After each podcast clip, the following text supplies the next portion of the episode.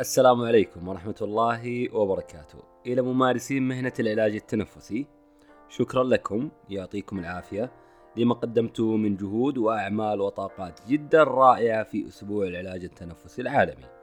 رأينا مشاركات في الكليات والمدارس وأيضا في المستشفيات وأيضا في الأسواق العامة من تثقيف والتوعية وتعريف بمهنة العلاج التنفسي.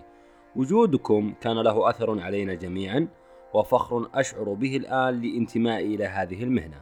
وفي النهاية أدام الله الصحة والعافية على الجميع وأيضا شكري لجميع الممارسين الصحيين من جميع التخصصات الأخرى فأنتم سندنا الأيمن وشكرا أيضا لجميع الأطباء وشكرا لك يا من تشارك بطريقة مباشرة أو غير مباشرة في خدمة المرضى ورعايتهم.